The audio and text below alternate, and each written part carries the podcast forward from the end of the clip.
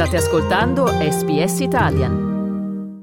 Io sono Federico Solchi, voi state ascoltando un podcast di SBS Italian. Si sente spesso parlare di startup, scale up e di innovazione ed oggi noi abbiamo il piacere di unirci ad Alberto Onetti, professore di Corporate Strategy and Innovation Management del Dipartimento di Economia dell'Università degli Studi dell'Insubria per esplorare il ruolo dell'Australia nell'innovazione e nell'ecosistema delle startup a livello mondiale. Secondo un recente articolo scritto dal professor Onetti, l'Australia sta emergendo come una hub di innovazione sempre più rilevante, con numerose scale up e investimenti significativi. Oggi avremo l'opportunità di approfondire questa prospettiva esaminando i fattori chiave che contribuiscono a questo successo e discutendo il ruolo dei governi locali, delle organizzazioni governative e delle imprese nel plasmare questo ecosistema. Senza ulteriori indugi però diamo il benvenuto al professor Alberto Onetti per condividere la sua conoscenza e le prospettive su questo argomento. Benvenuto ai microfoni di Radio SBS. Grazie. Cominciamo Partiamo dunque dalle basi. Se dobbiamo dare ai nostri ascoltatori una definizione di che cos'è una startup e di che cos'è il processo di scale up, cosa direbbe? È una bella domanda. Le startup sono la,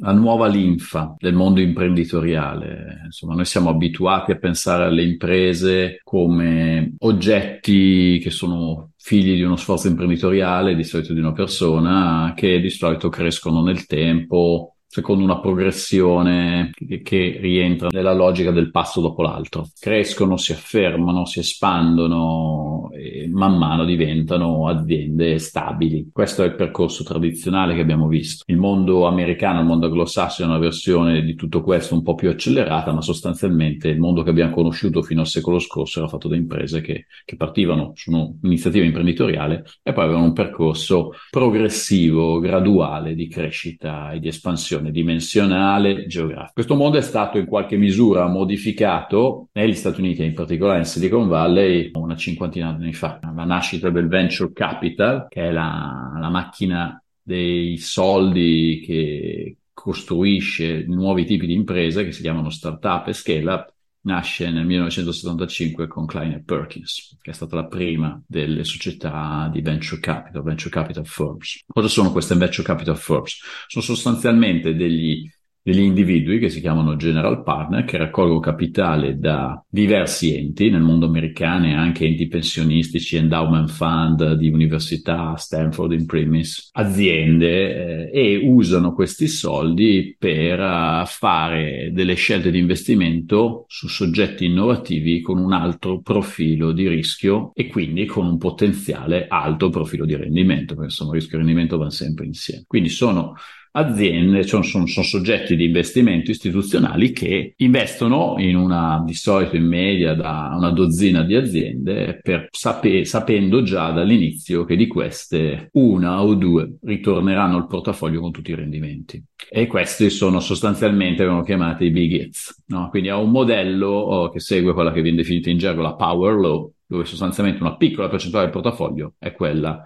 che remunera tutto il resto. Questo significa che gran parte del portafoglio porterà poco o nulla e lo sanno già dall'inizio. E questa è la differenza col mondo che eravamo abituati a conoscere. E questo è il mondo delle start-up e poi c'è il mondo delle start-up che crescono, sono quelle che alla fine contano. Un fenomeno che nasce quindi negli Stati Uniti, come appena spiegato, però che sta prendendo piede anche in Australia. Secondo lei quali sono i principali fattori che stanno contribuendo alla crescita di questo ecosistema di start-up qua in Australia e che sono specifici specifici dell'Australia? Allora, sta prendendo spazio in tutto il mondo. Oggi, diciamo, questo meccanismo che è nato negli Stati Uniti, è stato ingegnerizzato negli Stati Uniti, e in particolare stiamo parlando di Silicon Valley, perché è un, è un fenomeno molto più regionale che nazionale, ci sono dei poli di aggregazione, dei poli di innovazione. Quindi è partito negli Stati Uniti, è poi stato ingegnerizzato in un altro paese che è Israele, che con un intervento governativo importante, una legge che si chiama IOSMA, ha sostanzialmente sostenuto la crescita del paese e sta diffondendosi in tutto il mondo. Oggi in tutto il mondo ci sono tanti ecosistemi locali che cercano di mettere fuori la testa.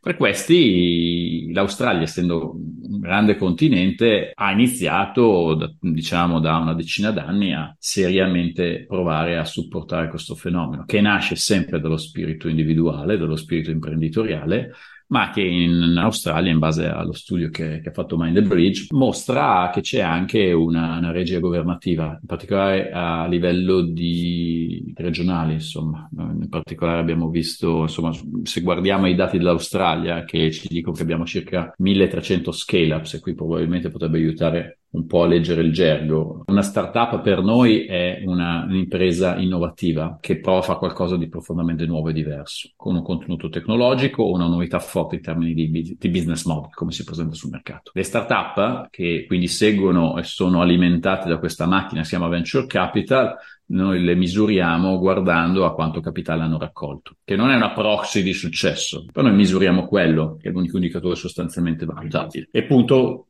tiriamo delle, delle righe per cercare di distinguere, perché le startup hanno, come immag- possiamo immaginare, una fortissima mortalità. L'85-90% delle startup crash and burn, quindi muore, perché stanno provando a fare cose profondamente innovative. E quindi poche di queste vanno avanti. Quindi quelle che la prima soglia che abbiamo identificato per misurare tutta questa massa magmatica di, di, innovazione che nasce, muore, si rigenera, è la capacità di aver raccolto almeno un milione di dollari e quindi le startup che hanno raccolto un milione di dollari noi le chiamiamo scale up. Poi quelle che hanno raccolto 100 milioni le chiamiamo scalers e quelle che hanno raccolto un miliardo, un billion, le chiamiamo super scalers. Sentite probabilmente nella terminologia anche il termine unicorni, che sono quelle che sono valutate un miliardo, eh, che vale un po' meno che aver raccolto un miliardo. E quindi sostanzialmente noi le misuriamo con questa graduazione. Guardando l'Australia, ce ne sono circa 1300 che hanno raccolto complessivamente circa 30 miliardi di dollari. 1300 sono eh, scale up, quindi che hanno raccolto almeno un milione di dollari. Sì, quindi vuol dire che c'è sotto una massa magmatica di probabilmente 10 volte tanto, quindi stiamo parlando di 10, 15, 20 mila startup o forse anche di più, no?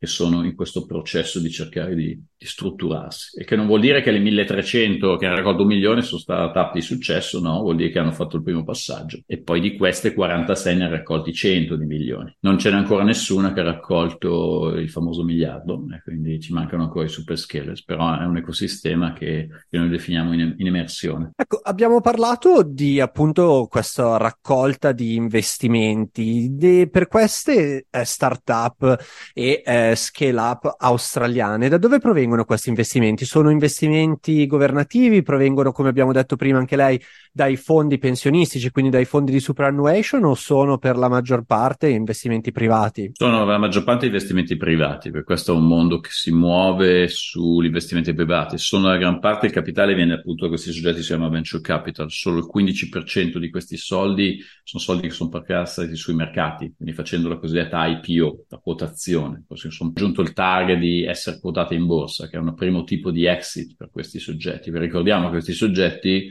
devono ritornare il capitale ai propri investitori in un orizzonte di 5, 8, 10 anni. Due modi per ritornare questo capitale sono uno fare la quotazione in borsa, cosiddetta IPO, e per esempio l'ha fatto SiteMinder, l'ha fatta Nuix Technology, l'ha fatta Trapil Learning, Evocation, Tyro Payments, iSelect, giusto per citarne qualcuna, e l'altra modalità è quella di essere comprate da, da altre aziende, si chiama M&A appunto, quindi questi sono i due modi di uscita. Quindi l'85% resta ancora saldamente nelle mani del, del capitale questi venture capital. Se poi andiamo a vedere la fonte di questo denaro, notiamo che di sostanzialmente dei 27-28 billion che sono stati investiti in queste 1300 scale up, 14 vengono dal mondo del venture capital. 8 di questi miliardi vedono la partecipazione di, di aziende, corporate e un paio sono fondi governativi, che è una percentuale abbastanza rilevante e questo dà un po' un senso della situazione. Se poi veniamo a vedere la provenienza dei capitali geografica, che è un altro aspetto interessante,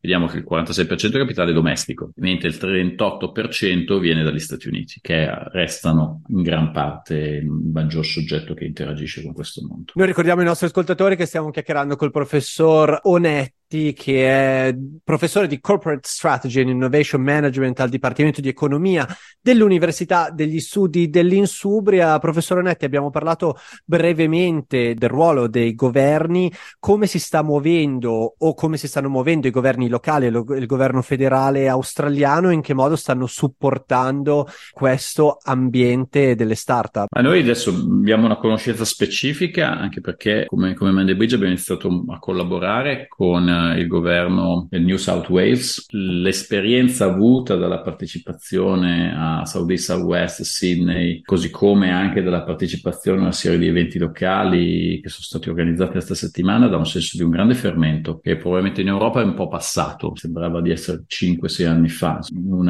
evento, c'era tantissima gente, tantissima partecipazione. E un ruolo frontale, centrale appunto del ruolo governativo c'erano la, la, presenza negli eventi principali di rappresentanti del governo, molti degli eventi sono stati ospitati dentro la, la house di New South Wales e quindi sostanzialmente questo ha un senso di, di un governo che molto partecipe e questo è un buon, un buon indicatore per pensare che ci possa essere un'azione strutturata. Il mondo delle startup è un mondo di iniziativa privata, però avere una cornice governativa che possa in qualche misura sostenere lo sviluppo, soprattutto perché comunque c'è un, c'è un ampio ritardo nei confronti dei principali ecosistemi e c'è anche, credo, un naturale isolamento da parte dell'ecosistema australiano, insomma è un continente, ma un continente molto far far away, insomma, utilizzando terminologia di, di Shrek, no? Quindi, e quindi insomma è un, è un, continente che tende un po' per natura a fare le cose in casa, mentre oggi è un mondo di, globale quindi c'è necessità di creare ponti con il resto del mondo e questo richiede un supporto governativo importante. È quello che sta cercando per la nostra esperienza